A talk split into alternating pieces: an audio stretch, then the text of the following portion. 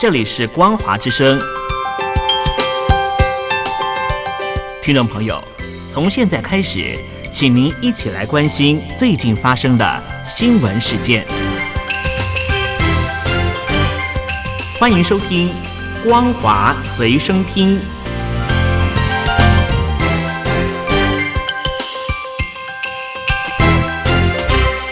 大陆听众朋友您好，欢迎您收听这节《光华随身听》，我是东山林。美国总统拜登和北京领导人习近平预计在下礼拜三十一月十五号在美国旧金山举行双边论坛。根据本台接获海外侨社的消息，北京驻洛杉矶领事馆已经通知南加大美国中国学生学者联合会，请尽速组织学生前往旧金山接机，所有的交通费、住宿费全部由外管负担，必须签下四天之内不脱离团体行动的合约。南加大的学生联会主席是蒋欣怡，正在密集的准备接机团。蒋欣怡的父亲曾经任职于上海市市场监督管理局，当时的市委书记就是李强。这次拜登和习近平会面将是在亚太经济合作会议的高峰会议期间进行。亚太经济合作会议将会在十一月十一号到十五号在美国的旧金山举行。根据北京的消息，还没有宣布习近平将会出席这场会议，但是白宫透露，两国的领导人将会进行会晤。习近平和拜登上一次会面是在一年前在印度举行的 G20 的峰会。北京国务院的前总理李克强之死，持续成为中国人心中难以承受的痛。我们来关注的是悼念活动，竟然到现在仍旧进行着。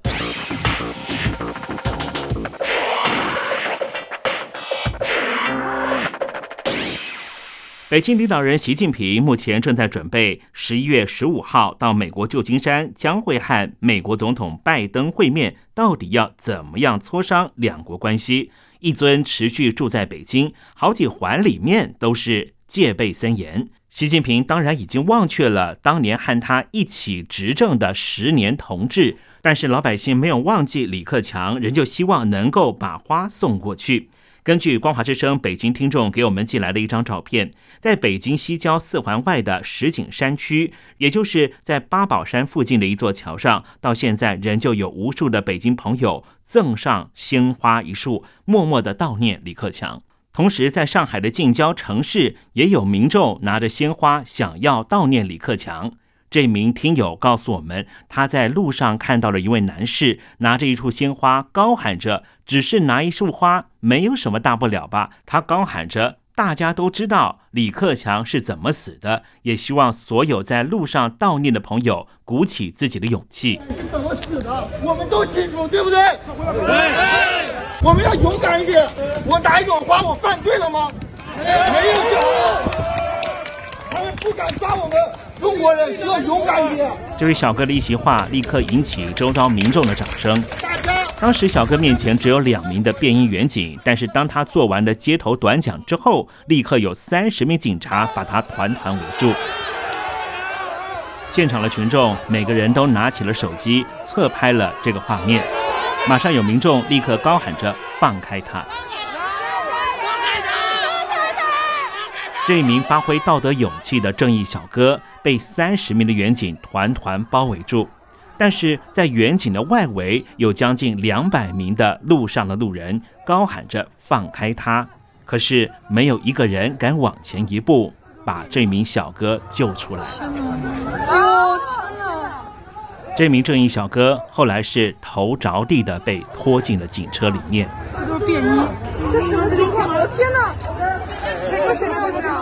前后十分钟，上海这个街头又恢复了往常的平静。十一月二号的李克强前总理八宝山的告别仪式的新闻场景，不知道听众朋友有没有发现？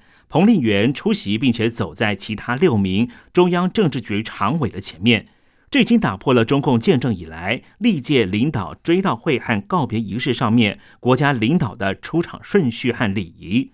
根据理解，中共党国体制的专家表示，这种既公开又重大的场合，党和国家领导人出场是很讲究礼仪和顺序的。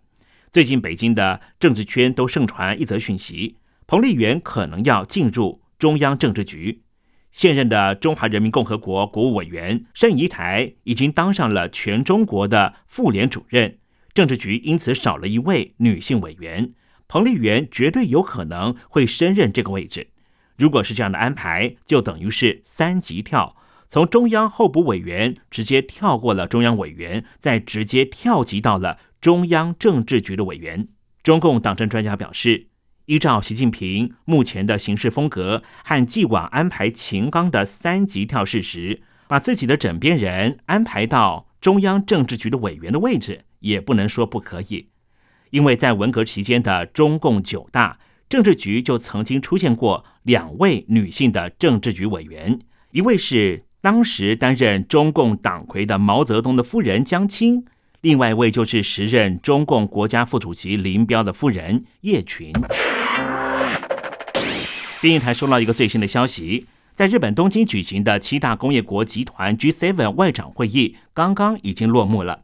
针对于以色列和哈马斯的战争，G7 的成员国共同谴责哈马斯，同时共同理解以色列保卫自己的权利和义务。但是，随着加萨走廊平民死亡人数的攀升，日本方面呼吁基于人道主义，有必要暂时停火，并且遵守国际法，做出必要的回应。不过，我们来看看以色列的情况。以色列的国防部部长格朗特今天表示。目前，以色列的国防军正攻入了加萨的市中心，正在逐步的缩小包围范围。以色列的消息人士透露，以色列军方目前正准备展开对哈马斯战争的下一个阶段，目标就是哈马斯在加萨走廊北部的地下隧道以及指挥机构。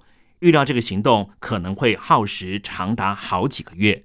为什么会耗时那么久呢？主要的原因就是因为在地道里面的攻击行动会非常的迟缓。除了因为危机四伏之外，他们研判应该还有数十名的以色列和外国人质关押在地道里面。以色列的地面部队现在试图不进入隧道的情况之下，尽可能搜集更多情报，包括部署机器人以及受过训练的狗来探查隧道入口情报，或是直接驾驶推土机摧毁隧道的入口。